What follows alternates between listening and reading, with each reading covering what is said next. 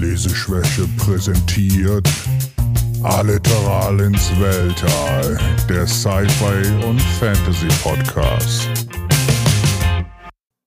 Hallo und herzlich willkommen. Hier ist euer Leseschwäche-Podcast. Ich bin der Alex und wie immer mit dabei ist der Frank. so, das war jetzt schon eine viel zu fröhliche Begrüßung dafür, dass wir ja jetzt im Oktober sind und das ist ja, wie man weiß, der Horrormonat oder der Gruselmonat oder wie auch immer man das bezeichnen möchte.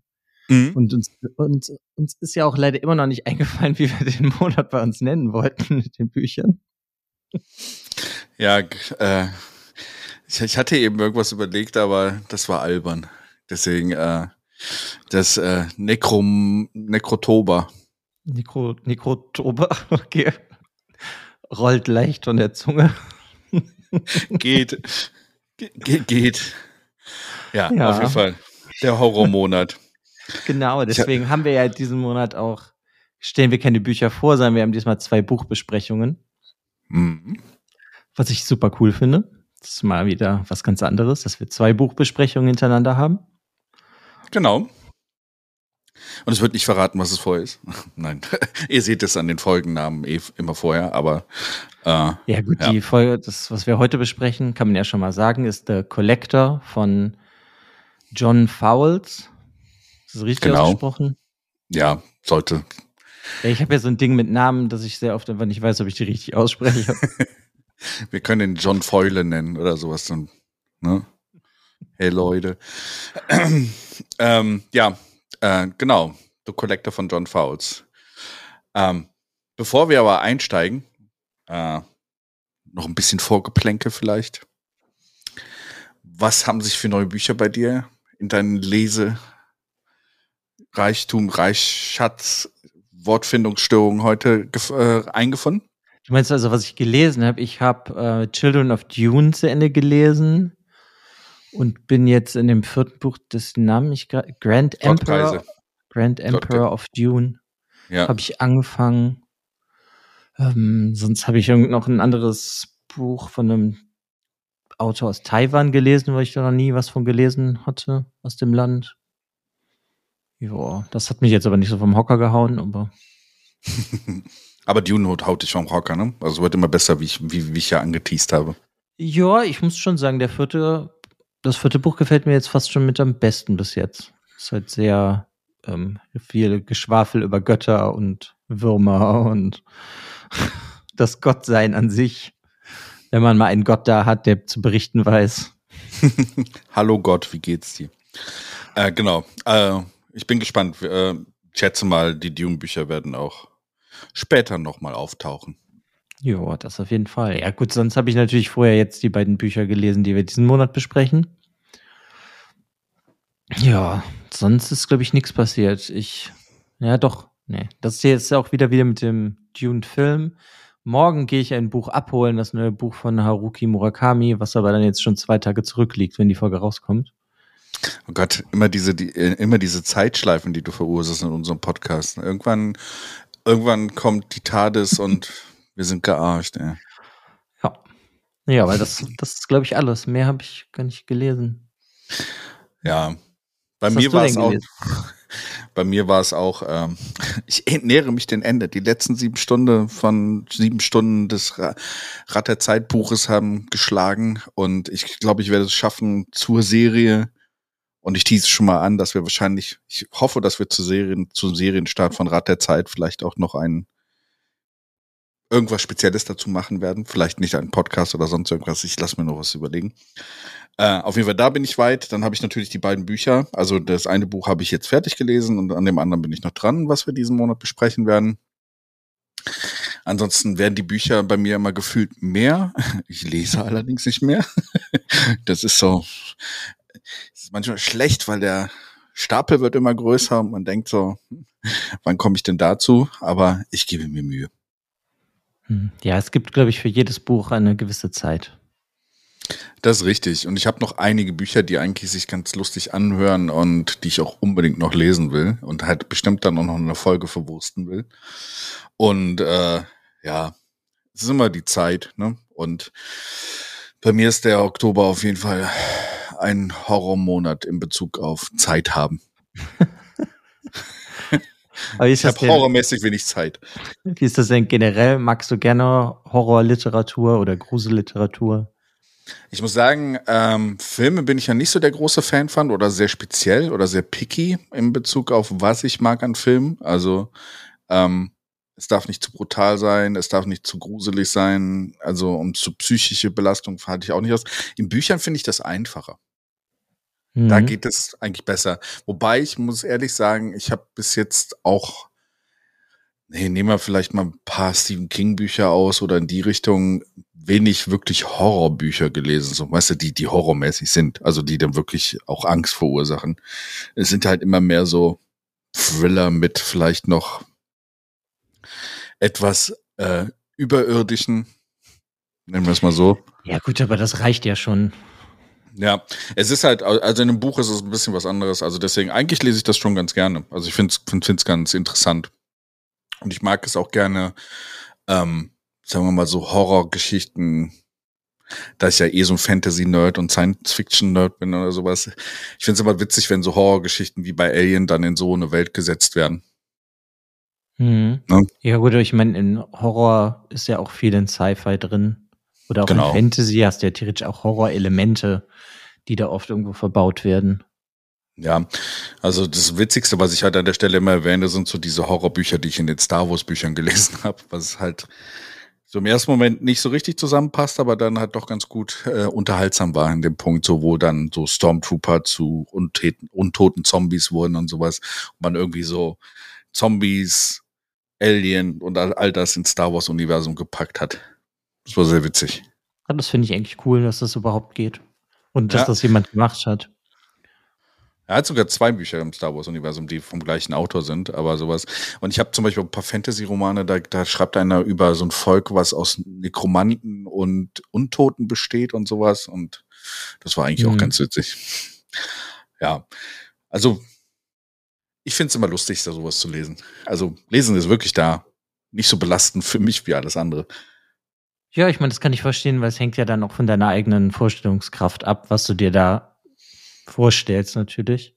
Mhm. Und in den Film wird es dir ja aufs Auge gedrückt. Ja, im Film ist mir das, glaube ich, zu direkt. Weißt du, da, da spüre ich den Schmerz dann zu sehr. ja. Hm. Ja, sollen wir denn dann, also, sollen wir denn dann in The Collector direkt einsteigen? Ja, lass es doch mal tun. Okay. Dann gebe ich mal so kurz ein paar Eckdaten zu The Collector und steige auch schon mal dazu ein, äh, wann ich das Buch das erste Mal in meinem Leben gelesen habe. Ähm, also The Collector, wie gesagt, von John Fowles, wie du eben gesagt hast, ähm, ist 1963 erschienen. Also schon was älter, das Buch. Und hat John Fowles auch entsprechend den Ruhm gebracht, äh, weitere Bücher zu schreiben. Ich glaube, so von, von den Büchern, wenn ich die Liste angucke von John Fowles, ist der Magus, glaube ich, einer so, ein sehr bekannter Roman von ihm. Ich weiß nicht, ob du schon mal von davon gehört hast. Ähm, den Namen, ja, gelesen habe ich es auf jeden Fall nicht. Ja, und auch das, das erste Buch, was ich von dem gelesen habe, glaube ich. Ah, okay. Und ähm, The Collector hatte auch so viel Erfolg, also dass er äh, quasi dem Autor auch ermöglicht hat, äh, Vollzeitschreiber zu werden in der Zeit. Und ähm, The Collector ist halt auch schon verfilmt worden, was ich halt ganz witzig fand. Es gab eine, glaube ich, amerikanische Produktion, aber dann gab es auch zwei andere Produktionen, die irgendwie skandinavisch waren. Und äh, das andere war, glaube ich, indisch. Okay. Das war sehr seltsam. Also wo dann halt diese die Teile von dieser Story reingegangen sind. Und ähm, noch äh, und erinnere mich daran, dass ich am Ende noch einen kleinen Funfact zu diesem Buch sage. Ich hoffe, okay. ich vergesse es nicht. genau. Ähm, ja, warum habe hab ich, äh, also erstmal, wir haben Bücher gesucht, die halt so ein bisschen in diese Richtung Grusel, Thriller, irgendwo so in diese Richtung gehen. Und ähm, The Collector habe ich witzigerweise aber in einem, einem ganz anderen Kontext das erste Mal gelesen. Und zwar war das eine Schullektüre bei mir im Englischunterricht. Und ähm, witzigerweise, ich kann nicht mehr genau sagen, es müsste so zehnte oder elfte Klasse gewesen sein, also irgendwo Mitte der 90er. Und wenn ich mich richtig erinnere, hat bei hat The Collector auch äh, bei uns, wir haben das immer per Abstimmung ganz demokratisch in der Klasse gemacht, hat The Collector gegen äh, Lord of the Flies gewonnen. Also das mag ich das Buch. muss ich eigentlich auch noch lesen? Habe ich glaube ich eine, ich habe nur den, ich glaube den Film gesehen. Es gibt einen Film dazu, ne? Mhm, ich, ich glaube mehrere. Ja. Und ähm, ja, das würde ich auch noch gerne lesen, aber es ist halt witzig. Normalerweise ist so Lord of the Flies eher so ein bisschen klassischer, glaube ich, Englisch, Englisch-Unterrichtsliteratur als vielleicht The Collector. Ja. ja, ich weiß nicht, so als Jugendlicher kann man das schon lesen. Ja, das stimmt schon, also auf jeden Fall. Ähm, ja. So, wie bauen wir das heute auf bei dem Buch? Wir wollten ja so ein bisschen was vorneweg sagen. Äh, ja, also wir würden jetzt erstmal spoilerfrei über das Buch reden, erzählen so ein bisschen, worum das Buch geht. Und mhm. dann, ja, würden wir, können wir ja gucken, ob du das oder ich das auch empfehlen würde für die Leute, die das nicht kennen, das Buch. Und dann würde ich sagen, gehen wir ein bisschen tiefer in das Buch und dann bewerten wir das am Ende auch noch. Ja. So würde genau, ich das so ungefähr machen. Genau, wir sagen aber dann auch ganz klar, ab wo der Punkt ab anfängt, wo wir dann wirklich in die Story einsteigen und äh, es zu Spoilern kommen könnten von der Handlung. Deswegen. Ja, genau. Ja, Alex, ich bin gespannt. Du hast es schon ein bisschen angeteased im Vorfeld. Wie hat dir denn so generell das Buch gefallen? Zwischen sehr gut und ganz furchtbar. Ich fand es beides für mich drin.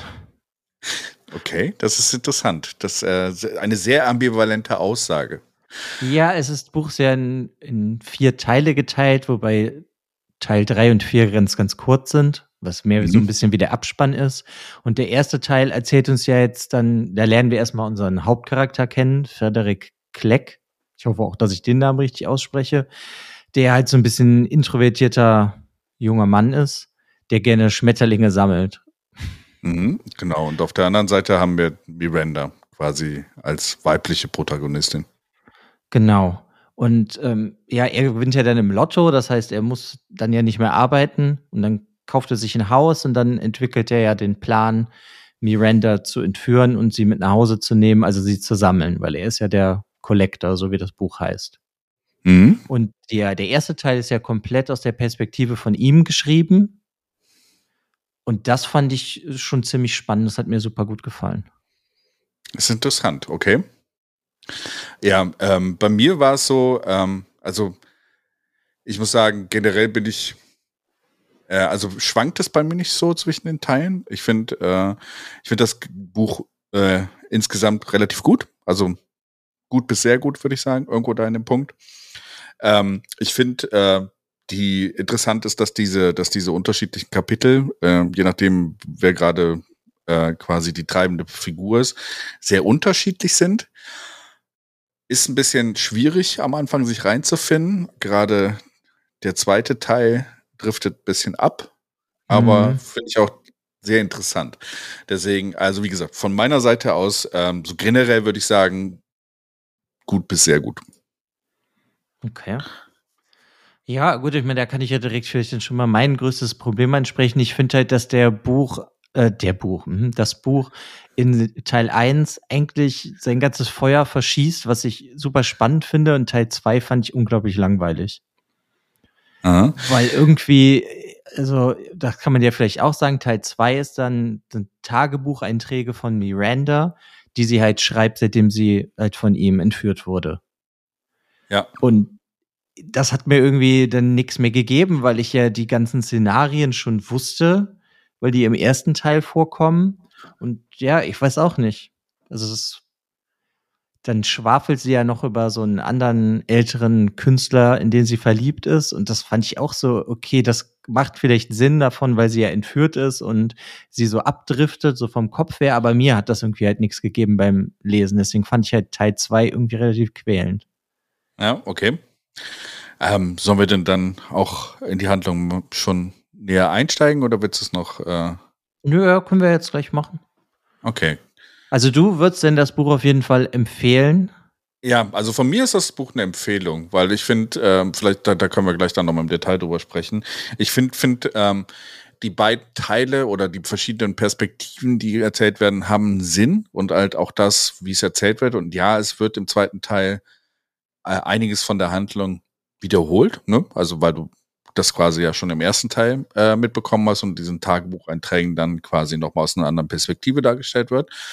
Ähm, äh, es hat einen anderen Ansatz und ich glaube einen anderen Punkt, auf das es hinaus will. Und deswegen finde ich das eigentlich ziemlich spannend, das so gegenüberzustellen. Und ich weiß auch noch, dass es mich in der Schulzeit, dass ich es auch interessant fand, wie diese beiden Sachen gegenübergestellt sind. Hm. Okay, ja, also ich würde das Buch auch empfehlen, weil das ist ja einfach nur meine persönliche Meinung, dass ich den zweiten Teil nicht mochte. Ich finde das mhm. auf jeden Fall sehr spannend. Ich mochte Teil 1, 3 und 4 super gerne. Beim zweiten hat es mich etwas gequält. Aber es sollte jeder, glaube ich, selber mal lesen, auf jeden Fall. Ähm, und es könnte natürlich auch daran liegen, dass ich schon vieler solcher Filme oder auch Bücher, die in so eine Richtung gehen, halt schon kenne. Mhm. Und deswegen, dass mich das dann halt einfach nicht mehr so gepackt hat. Ja, ist, würdest du denn, wenn du jetzt unter dem Aspekt, dass das Buch ja 1963 rausgekommen ist, würdest du sagen, dass die Filme vielleicht aufgrund dieses Buches entstanden sind oder eher andersrum? Ja, auf jeden Fall. Das wird schon einen Einfluss gehabt haben. Ich meine, ich kenne leider die Verfilmung nicht davon. Die zwei Jahre später, die 1965, genau, der Fänger heißt der Film auf Deutsch, der rausgekommen ist. Ich habe den noch nicht gesehen, den wollte ich mir aber auf jeden Fall noch angucken, ob ich das dann im Film besser verpackt finde. Mhm. Ja, aber auf jeden Fall, also ich würde es auch auf jeden Fall empfehlen. Es ist ja. halt auch jetzt, äh, es ist nicht so grafisch, das Buch. Das heißt, du hast jetzt nicht ähm, ekelhaft, so mega ekelhafte Elemente, weißt du, wie jetzt so Splatter-Elemente oder sowas, sondern ja. es ist ja mehr so eine Kopfebene, wo alles Furchtbare passiert. Genau, es geht mehr also um das, um das Thema und äh, also wie gesagt, es wird keine Gewalt und auch kein Sex oder sonst irgendwas so wirklich äh, explizit dargestellt in dem in dem geschriebenen, sondern äh, es ist mehr so das, was was was macht das mit deinem Kopf und äh, auch äh, wie absurd manche Menschen sein oder manche Charaktere sein können äh, von ihrem Verhalten her. Ja, genau. Aber deswegen meine ich, ist das dann halt auch geeignet für Leute, die mit, mit sowas gar nicht klarkommen, wenn sehr grafische Sachen irgendwie beschrieben werden. Da wollte ich eigentlich nur drauf hinaus. Ja, aber mhm. sonst können wir jetzt gerne eigentlich einsteigen. Okay, dann ab dieser Stelle, wie gesagt, wir werden auf jeden Fall ein paar, paar Sachen des Buches äh, näher beleuchten. Ähm, falls ihr das unbefleckt lesen wollt, das Buch, äh, würde ich euch empfehlen, vielleicht jetzt an dieser Stelle auszusteigen. Ansonsten kommt mit herein in unsere Welt und um den Kollektor. Ja, super. Ja, ich, ich finde, wir können erstmal ja wirklich erstmal noch über Teil 1 reden. Also, der Typ ist ja mal richtig seltsam. Ja. Und das fand ich schon richtig faszinierend, so in den ersten Seiten, so in den ersten 15 Seiten, einfach was das für ein komischer Kauz ist. Ja. Und äh, das hat mich auf jeden Fall direkt mega angesprochen. Gut, das, ähm, sein Deine Plan, Vorliebe des Außenseiters vielleicht wieder so ein bisschen? Also, dass du das äh, in einem Buch ja, aber hier, also normalerweise jetzt bei vielen Japanern ist ja der Außenseiter der Hauptcharakter, mit dem du dich identifizierst. Ich finde aber hier wird einem nie wirklich gegeben, dass man sich mit dem identifiziert, sondern er ist einfach irgendwie so ganz seltsam. Mhm. Oder konntest du dich mit dem identifizieren? Er, er ist von seiner, von seiner Menschlichkeit, ich glaube, ähm, er hat auf jeden Fall, also ich würde ihn als, also wenn du dir den Text durchliest und auch die Art und Weise, und ich weiß nicht, ob du darauf geachtet hast, wie der Text geschrieben ist, äh, bringt so ein bisschen zum Ausdruck, dass er ein sehr starker Soziopath ist. Hm? Also mm, ähm, auf jeden Fall. Und das äh, zwar und zwar in solch einer Menge, dass du wirklich, äh, also du kannst dich auf keiner emotionalen Ebene diesen Charakter wirklich nähern, weil er wirklich so ganz seltsam agiert. Ich meine, es mag solche Leute geben, ich habe sie noch nicht kennengelernt, aber das ist wirklich sehr, sehr befremdlich, würde ich mal sagen. Mhm. Und gleichzeitig ist er aber sehr britisch geschrieben. Das auch, ja, wie gesagt, das ist auch, also es geht, geht auch um, äh, also das Buch ist sehr stark auch äh, durchtränkt von britischem Kastensystem oder britische mhm. Social Classes und sowas. Ähm, das kommt ja nachher in dem Miranda-Teil noch ein bisschen mehr raus. Bei Kleck am Anfang hast du es weniger, aber du merkst es auch so ein bisschen, ne? Also du merkst so ein bisschen an dem, was er macht und was, was er handelt. ähm, dass, dass er schon in, in einem gewissen sozialen Gefüge steht, was ihn mhm. teilweise auch geprägt hat aus der Vergangenheit und in dem er jetzt lebt. Es ist quasi so die Unterschicht, der dadurch den Lottogewinn halt plötzlich viel Geld hat und damit dann auch ein bisschen anders agiert. Ja, und ich finde, du merkst halt sehr stark, dass er anscheinend sehr ähm, gefühlskalt auch aufgewachsen ist, weil seine Verwandten, die er hat, speziell, die, das war noch seine, seine Tante, war das doch, ne? Mhm, genau. Die ihn dann aufgezogen hat. Ähm, die ist ja auch irgendwie nicht wirklich nett zu ihm gewesen. Also, das ist alles schon sehr gefühllos. Und so ist es dann ja. irgendwie dann noch nicht verwunderlich, dass er gar nicht weiß, wie man mit einem anderen Menschen umgehen soll. Und das finde ich macht der erste Teil halt wunderschön klar, so wie er mit Miranda interagiert, dass er überhaupt nicht weiß, wie man mit einem anderen Menschen umgeht. Genau. Und ähm, ich glaube, ihm ist auch nicht bewusst, was Empathie anderen Menschen gegenüber überhaupt bedeutet. Und ich glaube auch diese Tante, da, da, da, da spiegelt sich so ein bisschen, die Tante hat ihm halt so ein bisschen nach einem gewissen Bild erzogen, ne, was geht, was nicht geht. Und er hat irgendwie, das merkst du auch schon am Anfang, er hat so nicht richtig seine eigene Meinung. Er versucht immer irgendwie nur so was, etwas zu sein, was er denkt, was das Richtige ist. Mhm. Ja, der ist halt auch irgendwie sehr charakterlos. Genau, genau. Und das merkst du auch, das Lustige ist, das merkst du auch sehr stark in dem, wie es geschrieben ist. Mir ist mhm. das wieder extrem aufgefallen, wie emotionslos die Dialoge und sowas geschrieben sind. Weißt du? Ja, das ist total es ist sehr distanziert und er beschreibt auch, äh, also so wie John Fowles das schreibt, ist es halt wirklich so ein, äh, eher eine Situationsbeschreibung teilweise, ohne wirklich Flair. Hm, ja, also ich finde aber, das passt ja irgendwie sehr gut.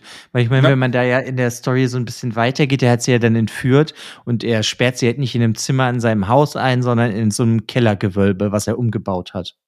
Ja, genau. Er kauft sich ein Haus, aber abseits von, von allem anderen, richtet dieses Haus quasi aus, dass das da nichts nach außen dringen kann und sperrt dann quasi Miranda in die Glasvitrine, wo er sie dann eigentlich täglich betrachten kann äh, und äh, dann äh, immer hervor, hervorholen kann, wenn er irgendwie das Bedürfnis danach hat. Ja, aber irgendwie weiß er ja doch auch nicht ganz, was er mit ihr anfangen soll. Also hatte ich zumindest irgendwie das Gefühl, weil bei seinen Schmetterlingen, die hat er dann in seinem, weiß ich nicht, wo in einer Kiste mit Glas drüber, dass du dir die angucken kannst. Aber hier, weil das ja ein Mensch ist, den ja auch irgendwie versucht, mit ihm zu interagieren, kommt ja dann irgendwie doch raus, dass er eigentlich gar nicht nichts weiß, was er mit ihr machen will. Außer sie mhm. betrachten.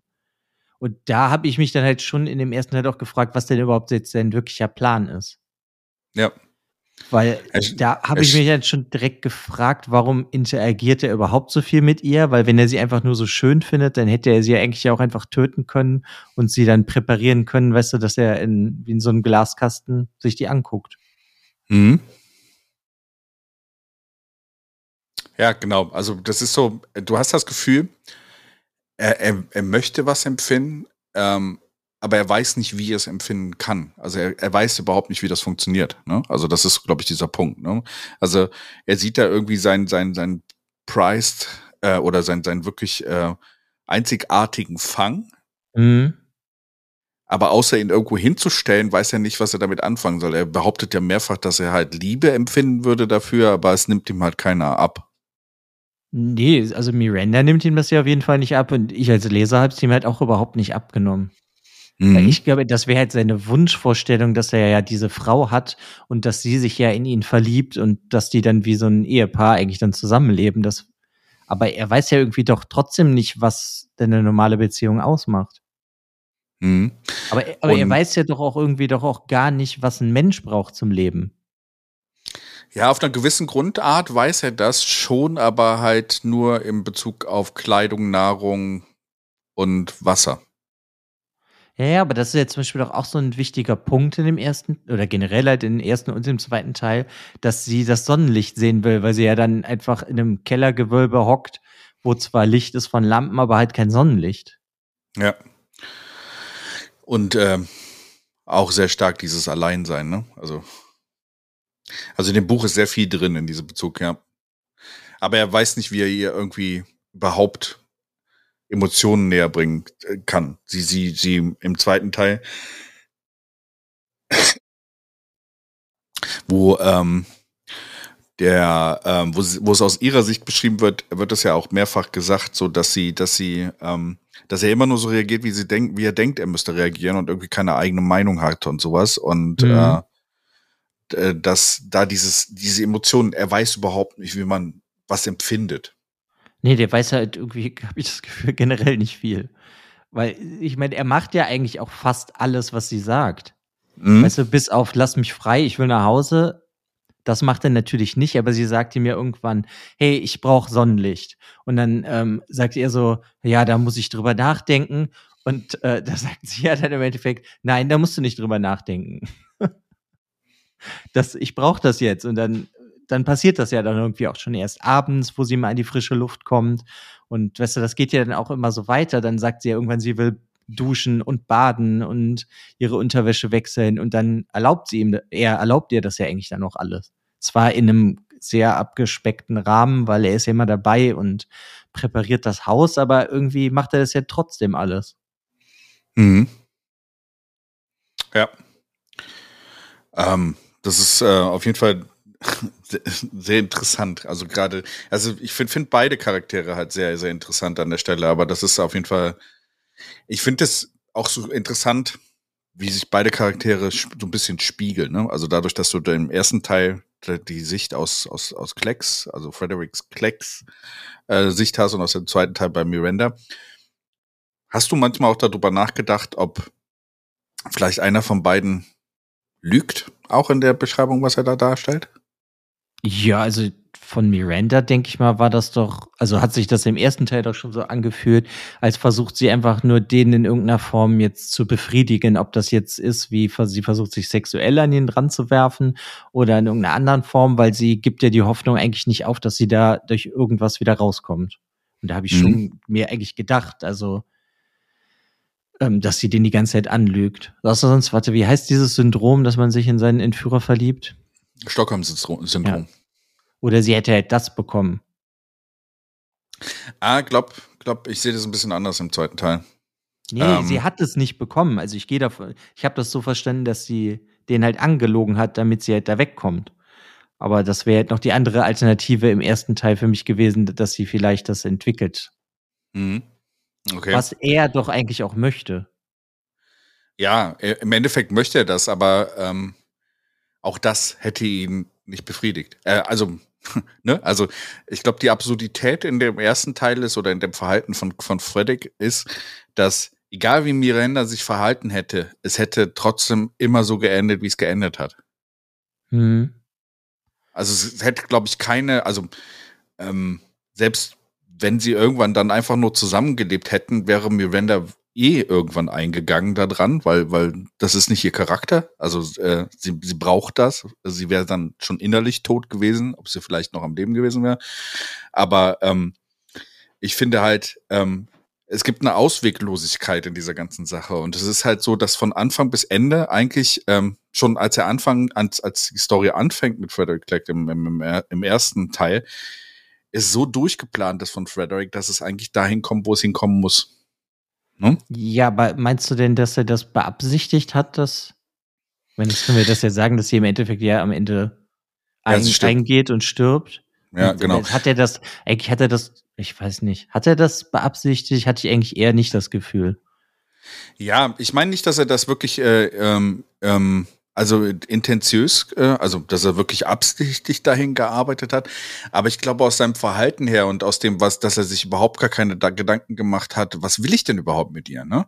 Also äh, es wird ja auch irgendwann in dem Buch wirklich klar, dass es für Miranda keinen Ausweg gibt, irgendwas zu, also sie versucht ihm vorzuspielen, dass, dass, dass sie ihn liebt oder dass sie sich mhm. körperlich zum Hingefühl, äh, hingezogen fühlt. Das glaubte er nicht, weil er meint, das ist, das kann nicht sein. Also er traut sich selber nicht zu, dass, dass er überhaupt geliebt werden kann. Und das ist, glaube ich, so ein großer Punkt in diesem, in diesem Charakter, dass egal was Miranda gemacht hätte oder sowas, er das nicht akzeptiert hätte. Und deswegen wäre es wahrscheinlich im Endeffekt irgendwann immer zu diesem tragischen Ende gekommen.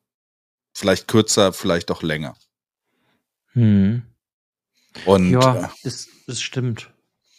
Ne? Also deswegen ist es so ein bisschen diese Ausweglosigkeit. Und ich glaube auch, obwohl er dann am Ende sagt, das wird ja so ein bisschen offen gelassen, äh, wo er sich dann sein neues Opfer auserkoren hat. Ne? Also, hm. ja, geht ja relativ schnell bei ihm dann an der Stelle und da merkst du auch so ein bisschen dieses soziopathische und dieses, ich habe das eine verdrängt, jetzt ist das nächste schon dran. Auch ja. da, wenn er das, wenn er das umsetzt oder sowas, wird es wahrscheinlich genauso erfolgen. Ja, aber anders, weil der ist ja dann am Ende des Buches, da kommt ja dann irgendwie der Satz, dass er halt eine andere junge Frau entführen will, aber diesmal, ja, was, wenn ich das jetzt so aus dem Kopf übersetze, so ungefähr, dass er eher diesmal direkt zeigen will, wer der Herr im Haus ist. Damit das ja, direkt von Anfang an anders funktioniert. Weil ich, ich meine, war das denn sein Ziel, dass die im Endeffekt jetzt da 40, also die Miranda, wollte er, dass die 40 Jahre im Keller lebt und er einfach nur jeden Tag zweimal mit ihr sich unterhält? Ich glaube, das weiß er selber nicht. Und ich glaube auch, also aus meiner Perspektive und so wie der Charakter dargestellt wird oder sowas, ist diese Aussage am Ende auch wieder ein selber belügen. Er wird es nicht machen. Er wird in dem Moment wahrscheinlich wieder genauso reagieren wie vorher. Hm, gut, das, das weiß ich natürlich nicht. Ich denke mir, wenn der das jetzt dann irgendwie wenn, dann bei der zehnten Frau ist, dass er so viel Erfahrung gesammelt hat, dass er dann weiß, wie er da mit denen umgehen muss. Damit er ja. halt sein, äh, seine, sein, als Collector seine Frauen sammeln kann. Hm. Ja, es ist, es ist halt so ein bisschen, also es kann, also so wie der Charakter dargestellt ist, würde ich ihm fast zutrauen, dass er sich nicht ändert. Also weil, weil er auch sich nicht selber zutraut, sich zu ändern. Weißt du? Mhm. Also in dem Moment, wo quasi dann wieder äh, entsprechend von, von dem Opfer Emotionen hervorkommen werden, würde ich vermuten, dass er dann wieder genauso Unbedarf oder äh, damit nicht umgehen kann, dass er halt genauso wie reagiert wie vorher. Weil, also ich glaube, äh, äh, also er wusste ja selber nicht, wer hätte jetzt 40 Jahre Miranda da gelebt und dann äh, mit ihm zusammengelebt. Was hätte er denn erwartet? Die Liebe, die sie ihm vielleicht dann entgegengebracht hätte, hätte er ihn nicht geglaubt und er hätte sich nicht selber eingestanden, dass er diese Liebe überhaupt verdient. Das ist ja so, glaube ich, ein großer Punkt. Und ähm, er hätte es gar nicht dazu kommen lassen. Also es war so, also freilassen hätte er sie nicht können, weil er sich selber nicht in Gefahr bringen kann, weil er, äh, er sabotiert sich ja auch immer selber in dem Buch, wenn er das irgendwie machen will. Ne? Du merkst es mhm. ja. Ah, ich muss jetzt einen Arzt holen und ah, ist eigentlich so wichtig mit Brenda, ich liebe sie so sehr. Aber er macht das trotzdem nicht, weil er wieder Angst vor anderen Menschen hat und Angst vor sich selber ähm, macht es halt einfach nicht. Und deswegen glaube ich, dass auch diese Liebe gegenüber Miranda quasi eigentlich nur so was, ein, ein, ein Bild in seinem Kopf ist, was er wahrscheinlich niemals erreichen wird. Hm. Ja, also im übertragenen Sinn hatte ich das Gefühl, ist Miranda einfach nur wie so eine Collectors Edition von irgendeinem Videospiel. Kaufst es, Neuzeit, guckst ja. es dir einmal an und stellst es halt dann ins Regal und benutzt es halt sehr wahrscheinlich einfach nie so. Ja. Ah, ja, das ja, heutige. Äh, äh, ich weiß aber halt bei dem zum Beispiel nicht, ich meine, der, der kommt ja schon sehr, also es gibt ja diese eine Szene, wo Miranda sich ihm an den Hals wirft, dann ist sie auch nackt und versucht ihn so zu begatten, zieht ihm ja auch so die Hose aus und äh, da kommt ja eigentlich raus, dass er impotent ist. Ja, genau. Aber da kommt auch raus, dass, äh, ähm, also da ist ja so der spannende der Turn in dem Buch, wo du halt in beiden Varianten, auf, auf seiner Seite und auch das, was Miranda nachher schreibt, merkst, dass es das erste Mal ist, dass, dass Frederick überhaupt emotional reagiert. Ja, trotzdem halt sehr unterkühlt, ne? Ja, nicht unterkühlt, er ist schon aggressiv an dem Punkt. Und das beschreiben auch beide so. Also, also, das merkst du, wenn, wenn aus seiner Sicht geschrieben wird, aber auch aus Mirandas Sicht. Das ist das erste Mal, wo er wirklich dann, äh, wo sie den Wert für ihn verliert, weil sie das tut, was er eigentlich haben will und äh, ihm seiner eigenen Unfähigkeit auch bewusst macht.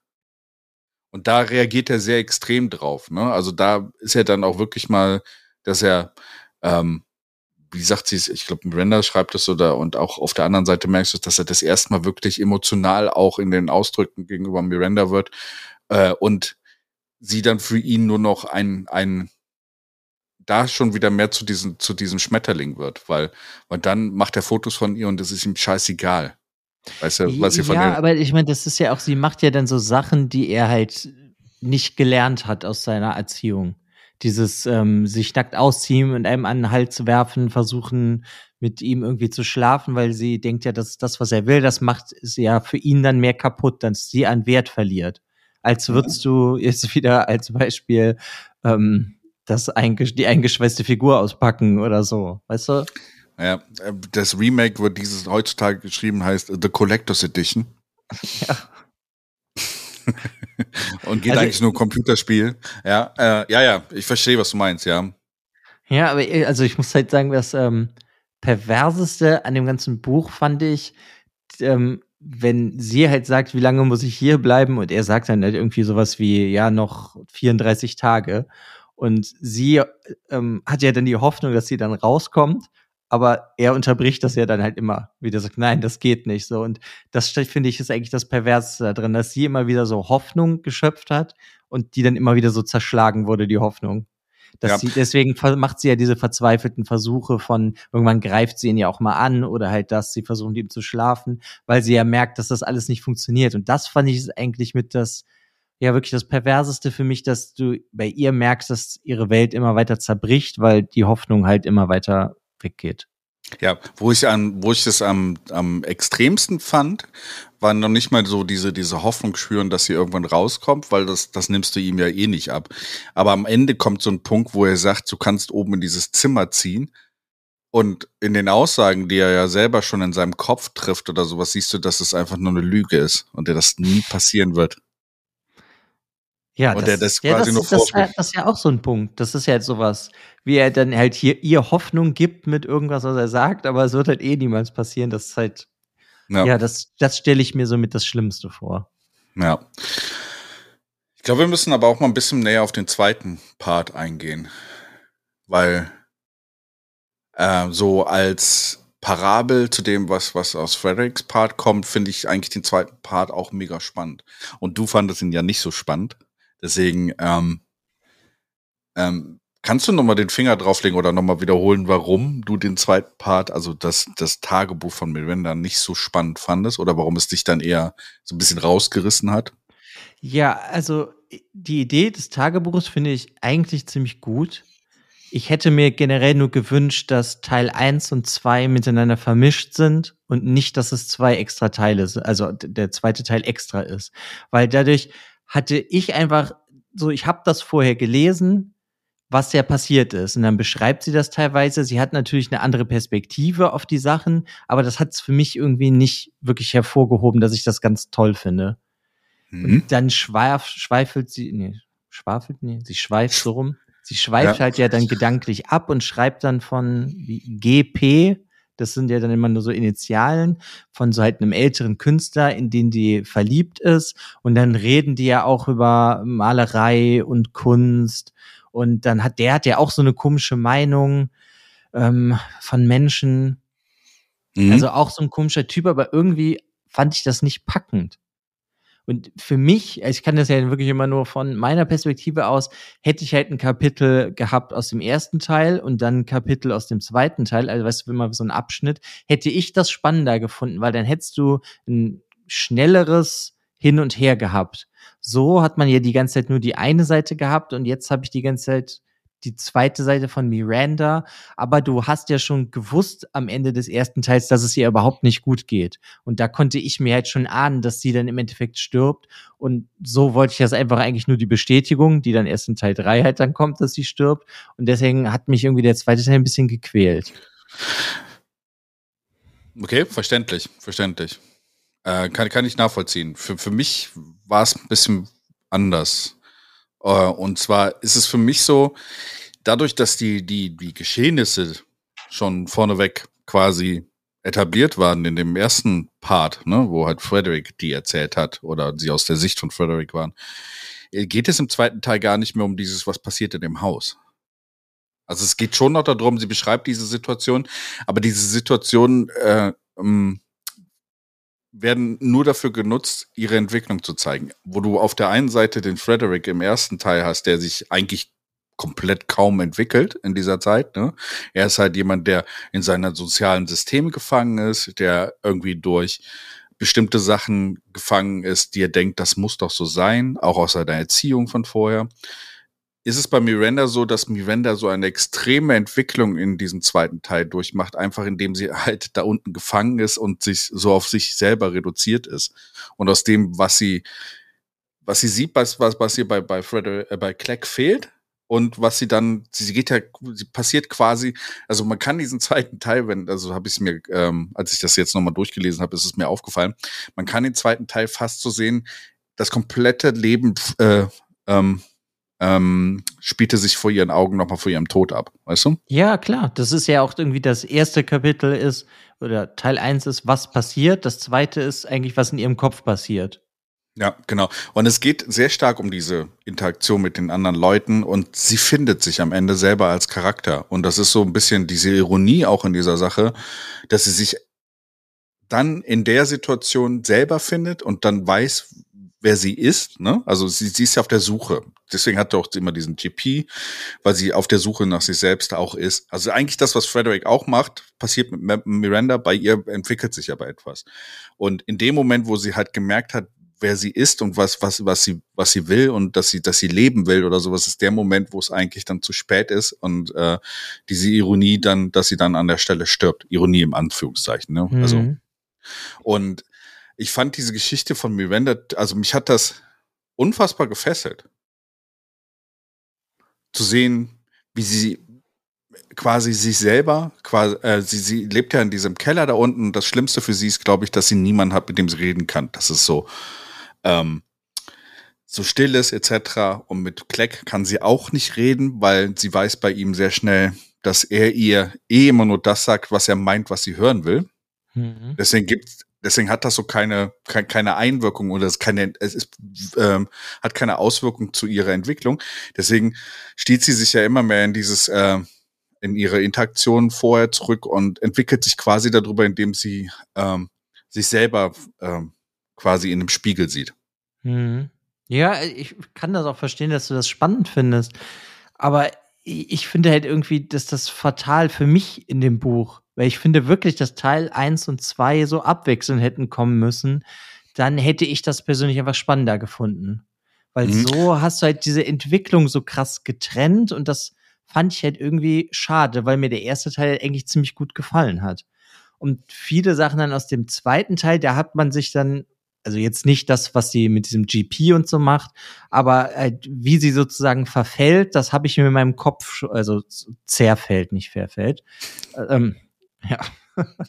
das habe ich mir in meinem Kopf halt schon eigentlich ausgemalt in Teil 1. Deswegen hätte ich da halt lieber dann wirklich gehabt, so hast so einen Tag, was passiert bei ihm und dann hast du was von ihr. Und dann hättest du halt so ein Hin und Her gehabt. Das hätte für mich einfach besser funktioniert. Ja, okay, also deswegen vielleicht der Unterschied. Für mich hat das so, wie es jetzt äh, geschrieben ist, halt gut, ganz gut funktioniert, weil ich es sehr intensiv dadurch fand. Wenn, wenn du natürlich dann so nicht den, den Bezug zu diesem zweiten Teil dann so richtig findest, kann es sein, dass es dann etwas lang wirkt. Ne? Also deswegen, die, durch diesen Wechsel hast du ja eine gewisse Abwechslung, halt auch eine etwas ähm, leichtere. Ne? Also es macht es mhm. etwas leichter dann, wenn du diese Abwechslung hast. Wenn, wenn du, das ist halt die Gefahr bei so, so einem Punkt, dass du dann, wenn du dich nicht identifizieren kannst oder nicht in diesen Charakter reinkommst oder nicht in diesen Modus, dass es dann etwas lang wirkt, weil du halt im Endeffekt ja nochmal die Geschichte nochmal neu wiederholst aus einer anderen Perspektive. Genau. Und dann muss ich dich aber dann direkt was fragen, fandst du die sympathisch? Nein. Also, ähm, ich fand's, ähm, bemerkenswert, wie sie sich am, äh, am Ende, also wie sie sich am Ende selber gefunden hat und äh, sich selber eingestehen gestanden hat, was sie, dass sie, dass sie, was sie will und dass sie auch sich verschwendet hat, obwohl sie ja noch relativ jung ist eigentlich. Und ich muss sagen, Frederik wird auf der einen Seite schon als, sagen wir mal, böse dargestellt. Ja, böse und gut ist immer so eine, so eine Schwierigkeit. Er wird auf, auf jeden Fall als negativer Charakter dargestellt, aber sie ist genauso negativ. Sie ja, ist genauso genau. Sie ist genauso manipulativ. Sie lässt sich genauso manipulieren aus, aus, aus von, von diesem GP.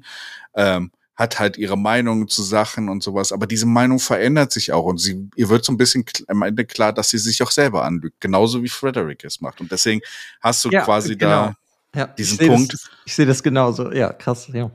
Ja, und dass sie da quasi eigentlich ein Spiegelbild vom Kleck ist und äh, Kleck ist jemand, der aus dem untersten System kommt. Äh, Kastensystem oder beziehungsweise soziale Ebenen sind ja auch ein sehr starkes äh, Thema in diesem Buch, ne? Hm. Es wird ja immer wieder angespielt, gerade im England äh, der 60er, 70er Jahre war das, glaube ich, noch ein bisschen krasser. Ist heute noch da, aber es war da noch ein bisschen krasser. Und ähm, du hast quasi zwei Perspektiven von zwei Menschen, die eigentlich gleich negativ sind. Der eine ist halt in der tiefe, tiefen Schicht aufgewachsen und ist dann durch das Geld, was er gewonnen hat, nach oben gekommen. und weiß überhaupt nichts damit wirklich anzufangen, weil er da gar keinen Bezug zu hat. Und auf der anderen Seite hast du Miranda, die so in der mittleren Schicht bis oberen Schicht aufgewachsen ist, ein bisschen so, Entschuldigung, verwöhnt ist. Ähm, und aber genauso manipulativ. Aber es ist so quasi, du hast so zwei Perspektiven in verschiedene Schichten, die eigentlich sich nicht stark unterscheiden von, von der Schlechtheit her. Ja, das, das stimme ich dir komplett zu. Aber ich, was ich hier halt noch ein bisschen problematisch finde, ist, da wir halt diesen Kleck haben, der hier unser Bösewicht ist.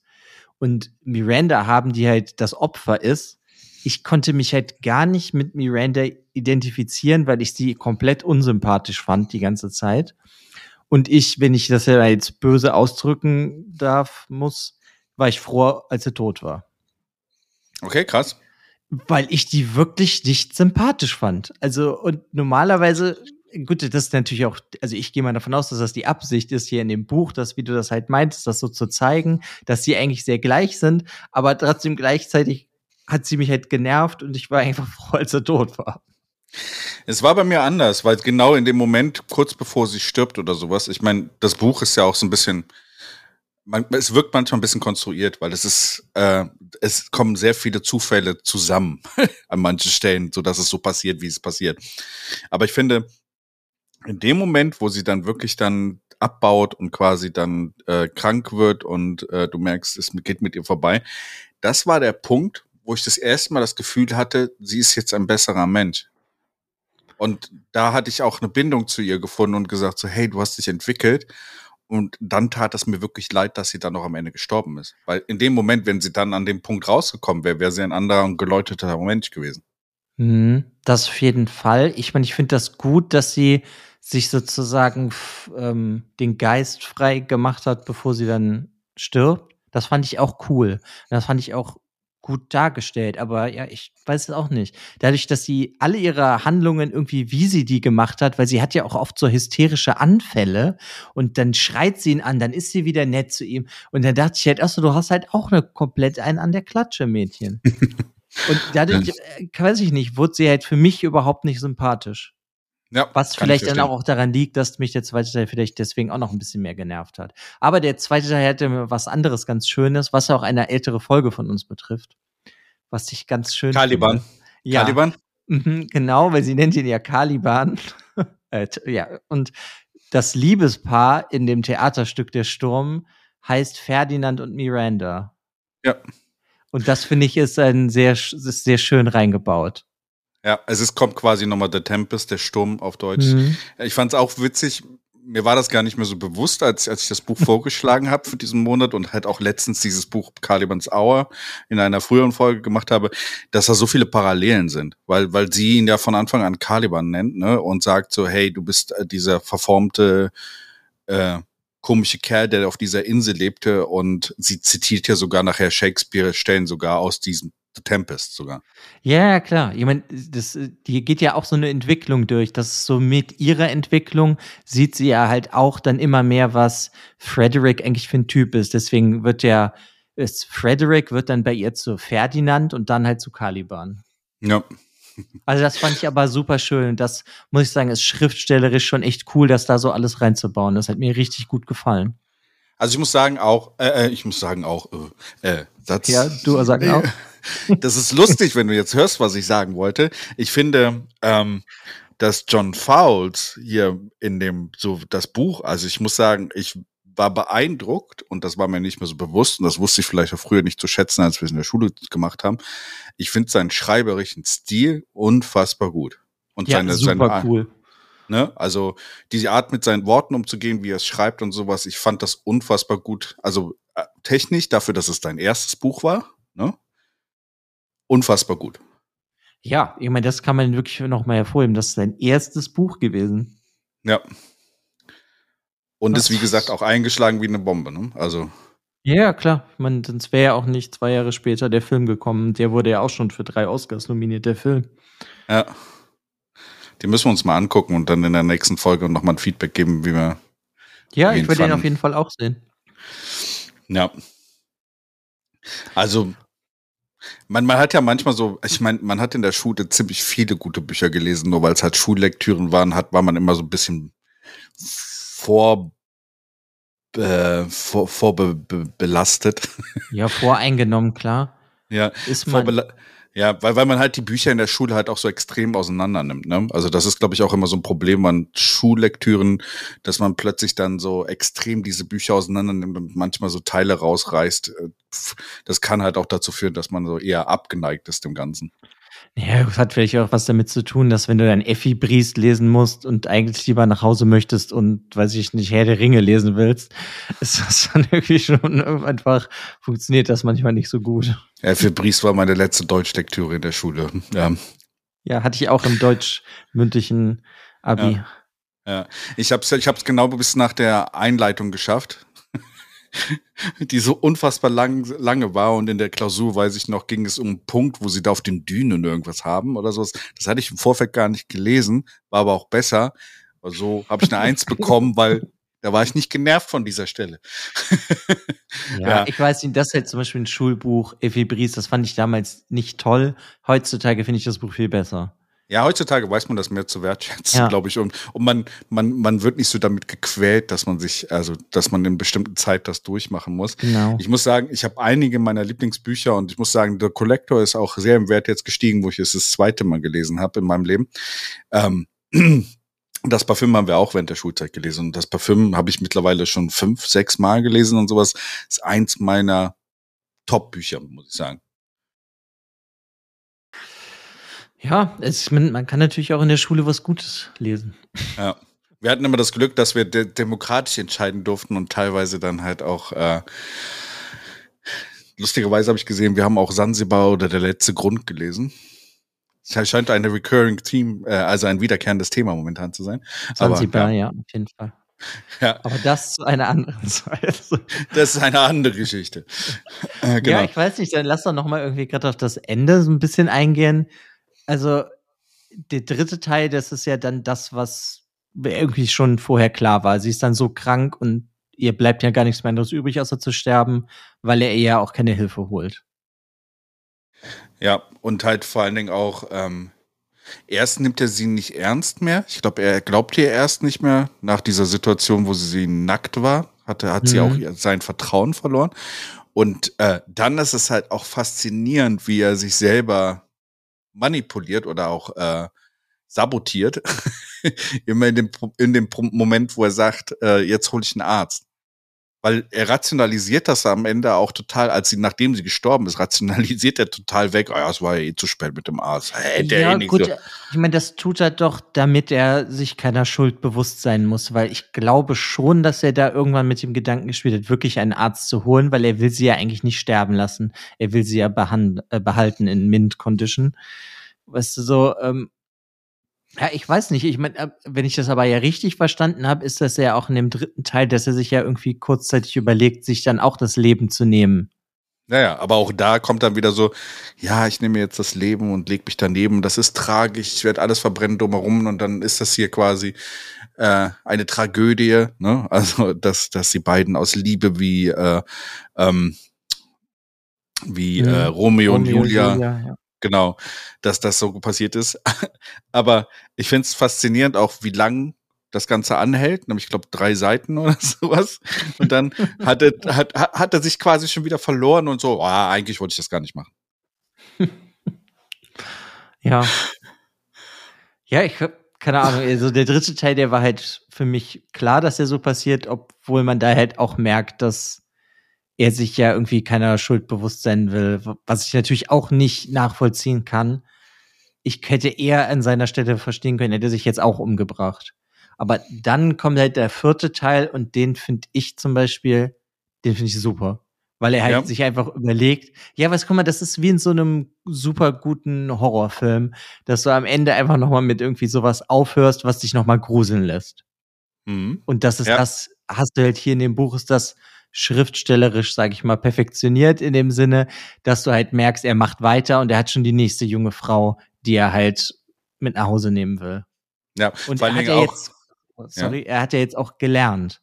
so ein, weißt du, zumindest daraus, wie eine Frau, die gefangen ist, sich verhält. Das heißt, er kann ja ein paar andere Vorbereitungen treffen oder kann die ja theoretisch direkt betäuben, wenn er von der Nacktfotos machen will. Also, der hat schon daraus gelernt, zwar nicht gefühlsmäßig, aber ähm, in der Grausamkeit, würde ich sagen. Ja. Also ich finde es halt, ähm, ich musste so ein bisschen lachen, als dann dieser Punkt kam, wo er das der andere Mädel sieht, weil er, er etabliert ja die, das, den ganzen Roman lang, zwei, drei Monate geht ja, glaube ich, dieser Zeitraum, wo sie da in diesem Haus gefangen ist, etabliert er ja eigentlich, dass sie die einzige für ihn ist und dass sie quasi der perfekte Schmetterling oder der perfekte Mensch für ihn ist. Und am Ende wird das dann auch durch diesen Punkt am Ende total relativiert, indem er sich eigentlich so relativ schnell sein nächstes Opfer aus, äh, auserkoren hat. Ja, aber gut, Frank, guck mal, was soll er machen? Die ist halt tot und jetzt braucht er jemand Neues. ja, aber da, da siehst du halt auch seine, seine Weirdness dann, also seine, seine, seine wie, wie, wie verdreht sein Charakter ist dann an der Stelle.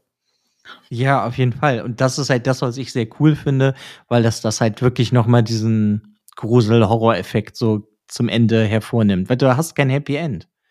Gar keins. Ja. ja. In keiner Form. Weißt du, du hättest ja sagen können, ah, okay, seine Geliebte ist gestorben, er tötet sich in irgendeiner Form Happy End, weil er kann das halt niemand anderem mehr antun. Aber hier plant er, das der nächsten Person direkt anzutun. Also super, mhm. finde ich das Ende. Ja, finde ich auch gut. Und es ist halt auch so, es passt schon in diesen Horrormonat, ne? Also, äh, es ist so, es ist creepy. Und ich finde es auch faszinierend. Im Endeffekt hast du ein Buch über zwei Charaktere, die beide nicht besonders toll sind. Und dann hast du auch kein Happy End. Mhm. Weil im Endeffekt hast du am Ende ihn noch und man weiß nicht, wie lange es noch weiterging, ob er jemals gefasst worden ist. Es wird ja auch in dem Buch so, also ich finde es so faszinierend, dass also in normalen Romanen oder sowas oder in, in äh, Thrillern würde irgendwann vielleicht die Polizei mal in die Nähe von diesem Mörder kommen oder ein Entführer. Hier, das wird ja alles ausgeblendet. Ja, aber gut, ich meine, wie soll die denn in die Nähe von ihm kommen? Weswegen sollte der, der gerade so viel Geld gewonnen hat, jetzt eine Frau entführen? Er weißt sollte du, er schon auffallen, wie viele Frauensachen er gekauft hat.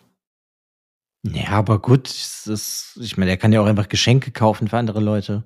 Woher ja. willst du denn wissen, ob irgendjemand ähm, eine Familie hat oder nicht? Der mhm. ja, könnte ja auch von der Theorie her eine Freundin haben, wenn man den nicht kennt. Mhm. Wenn man den kennt, merkt man, dass er keine Freundin haben kann, aber also klar, ich meine, es ist schon natürlich so konstruiert, dass er, dass er sich halt auch so verhält, dass er nicht erwischt wird. Mhm, genau. Weil es gibt ja schon so ein paar Szenen, wo das halt was knapper wird, wie dass dieser Keller, den er ja da umgebaut hat, eigentlich wie so ein, was war das nochmal, was zum Besichtigen war. Das habe ich jetzt wieder, das habe ich leider vergessen, aber da klingelt ja auch am Anfang jemand bei ihm, als er den Keller gerade umbaut, der sich das da angucken möchte. Ach, diese, diese alte, ähm, wie war es, äh, von, von, von, einem, von der Kirche oder sowas, glaube ich. Ja, das genau, das ist ja da irgendwie in seinem Keller irgendwie sowas. Ja, genau. Und da wimmelt ja die Leute ja dann auch ab. Also hast du da ja immer mal wieder so ein paar knappe Situationen. Oder wenn Miranda im Wohnzimmer bei ihm ist und sie, wenn sie rausspringen könnte, irgendwie aus dem Hausfenster, dass äh, da ja Leute in der Nähe waren. Hm? Ja. Also ja, ich finde es halt so faszinierend, wie es halt einfach, äh, äh, also so richtig in Bedrohung kommt er nicht. Also die einzige Gefahr ist halt quasi, dass sie, dass ihm der, der Schmetterling erwischt, entwicht. Mhm. Ja, wie würdest du das Buch denn bewerten? Wir hatten ja sechs Lesezeichen war das Maximum, ne? Mhm. Genau. Also bei mir wäre es eine 5 von 6 auf der Lesezeichen-Skala. Okay, hast du denn noch irgendwelche abschließenden Worte aus von deiner Richtung für das Buch? Ähm, gib dem Buch eine, äh, gib dem Buch eine Chance auf jeden Fall. Ich äh, finde es ist auf jeden Fall ein sehr lesenswertes Buch. Und ähm, falls jemand das Buch schon gelesen hat und hier zuhört oder das Buch im Nachgang gelesen hat, lasst doch mal ein Feedback da, wie ihr so die Unterschiede zwischen Kapitel 1 und 2 dann fandet. Ja, okay, okay, dann komme ich zu meiner Bewertung. Genau. Ja, also ich äh, kann ihm halt nur drei von sechs Lesezeichen geben, weil der zweite Teil mich einfach viel zu sehr genervt hat. Ähm, Ja, ich meine, es ist halt aber auf keinen Fall ein schlechtes Buch und wenn man vielleicht einen anderen Erfahrungswert oder nicht so viel Erfahrungswert mit Horrorfilmen oder sowas, was halt in die Richtung geht, hat oder ge ne, gesehen und gelesen hat, dann findet man das vielleicht dann noch besser. Ich meine, ich, ähm, wenn ich halt das so sehe, dass das 63 rausgekommen ist, weißt du, wenn ich das mehr aus dieser Sicht betrachte, was das für ein bahnbrechendes Werk ist, würde ich dem eigentlich viel mehr Sterne geben, aber mich hat es einfach trotzdem persönlich zu sehr genervt. Aber ich finde es trotzdem, ist ein gutes Buch. Ist jetzt nicht so, als hätte ich es bereut, es zu lesen. Ich hätte es halt einfach nur schriftstellerisch dann halt in dem Sinne ein bisschen anders lieber gehabt, dass es mich mehr gepackt hätte. Demnächst der Recut, The Collector aka The Collectors Edition, The Recut by Alex. Ja. Ja, sonst kann ich halt auch nur sagen, man sollte das Buch auf jeden Fall lesen und wenn man es gelesen hat, würde ich auch gerne Meinungen hören, ob Leute auch Probleme hatten mit dem zweiten Teil und wie sie das Ende fanden. Ja. ja. Gut, und ich habe dir versprochen, ich habe auch noch ein paar kleine, also hier. Fakten, ja. Fakten. Und äh, zwar ist es so, in Bezug auf dieses Buch gibt es ein paar interessante Fakten. Und zwar war dieses Buch auch Inspiration für mehrere äh, ähm, Serienkiller, äh, Spree-Killers, Kidnapper und äh, Kriminelle, die halt angegeben haben, dass dieses Buch die Inspiration für ihre Taten war. Also du meinst echte Verbrecher? Echte, echte Verbrecher, genau. Ah ja, okay. Und äh, also ähm, drei hier mal zu nennen. Leonard Lake und Charles Nung, NG, Nung, ähm, haben halt ähm, zwei Mädchen äh, ähm, entführt, 18 und 19 Jahre alt, und haben das Ganze quasi im Nachgang als Operation Miranda da betitelt und ähm, und hatten das auch dann auf Videotape oder sowas, das ist 1985 passiert. Ähm, und es gab auch ein Tagebuch, was von Lake geschrieben wurde an der Stelle. Und das ist so, da wurde so gezeigt, dass das Ganze auch auf The Collector äh, beruht. Dann zusätzlich dazu ist Christoph Wilder. Der wurde, nachdem er getötet wurde im Jahr 1984, hatte er in seinem Besitz eine, äh, eine Version von The Collector. Und Robert Bedella, äh, 1988, scheint das Jahr der, der Serienkiller gewesen zu sein, ähm, hat äh, Männer entführt und hat auch sie quasi fotografiert, während er sie gequält hat. Und ähm, er hat gesagt, dass die Filmversion von The Collector quasi für, als Inspiration diente für seine äh, Gräueltaten. okay. Ach, verrückt. Ja, da habe ich gar nichts drüber gelesen gehabt über solche Sachen. Ja, crazy, oder? Also man, ja, man, man fragt. Ist, ähm, das passiert ja, glaube ich, häufiger. Ja, Gab's und was, auch, was mich Leute, gewundert hat. Ja, sorry. Du? Gab es nicht auch Leute, die in Amerika, die wegen einem Slayer-Lied Leute getötet haben und so? Ja. Also anscheinend gibt es so popkulturelle Sachen, können halt schon oft. Oder hier Slenderman, das war doch das letzte, wovon ich mitbekommen habe. Ja, genau, Slenderman, das ein Spiel war eigentlich, oder? Ja, ich glaube. Und dann wurde das irgendwie verfilmt und dann habe ich irgendwas mal gelesen, dass irgendwie so zwei 13-jährige Mädchen irgendwie so ein anderes Mädchen angegriffen haben mit irgendwie über 30 Messerstichen und so. Also total krass. Okay, krass. Ja. Was mich gewundert hat und äh, nochmal kurz zum Ende, bevor wir dann das Outro machen, in dem Sinne. Hat, ich hätte erwartet, dass von dir Misery in dem Kontext auch mal erwähnt wird. Weil es ja auch so ein bisschen so von, von, von dem Punkt her, von, von dem Thematik so ein bisschen ähnlich ist, oder? Du meinst, weil er da gefangen ist und nicht wegkommt? Ja. Und sie auch, weil sie, weil sie ja der Autor ist und sie so auch so ein bisschen mit ihm quasi ähm, ähm, quasi von ihm besessen ist und sowas. Fand ich so, ich musste teilweise manchmal in dem Buch halt wirklich an Misery denken. Habe ich jetzt gar nicht drüber nachgedacht, jetzt wo du das sagst, das stimmt natürlich, ist das ja dann auch eine Inspiration für Misery gewesen. Gut möglich, ne? Also. Ja, auf jeden Fall. Spannend. Gut, dann würde ich sagen, Stunde, vier Minuten, fast die längste Folge geworden. Und ich dachte, können wir denn so viel über dieses Buch, äh, Buch reden? Ich glaube, nur die Dune-Folge war bis jetzt länger.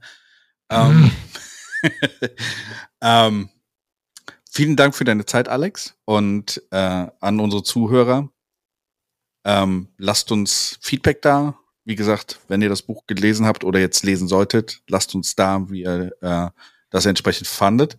Ansonsten besucht uns auf unseren sozialen Netzen. In, bei, bei Twitter könnt ihr uns folgen. Ähm, bei Goodreads könnt ihr uns folgen. Ähm, bei den verschiedensten, äh, bei allen gängigen Podcast-Plattformen wie Apple, Spotify könnt ihr uns folgen und auch bei Apple fünf Sterne da lassen. An fünf, ne? Mhm. Ähm, ansonsten. Das andere funktioniert da ja auch gar nicht. Ja, genau. Alles andere funktioniert nicht, genau. Und ähm, ja, es hat ja. mir wie immer absolut Spaß gemacht, über dieses Buch mit dir zu reden, Alex. Ja, mir hat es auch mega viel Spaß gemacht. Ich würde dann auch nochmal sagen, danke fürs Zuhören. ja, Frank hat wieder zu lang geredet. Nee, alles kein Problem. Ist doch alles gut. Gut. Ja, dann äh, hören wir uns in zwei Wochen mit dem nächsten Buch. Genau, seid gespannt, was als nächstes im Nekrotober. es bleibt jetzt dabei. Es klingt scheiße, aber wir bleiben dabei. ja, und sonst alle Links und sonst was findet ihr in den Show Notes. Genau. Bis dann. dann. Macht's gut. Tschö.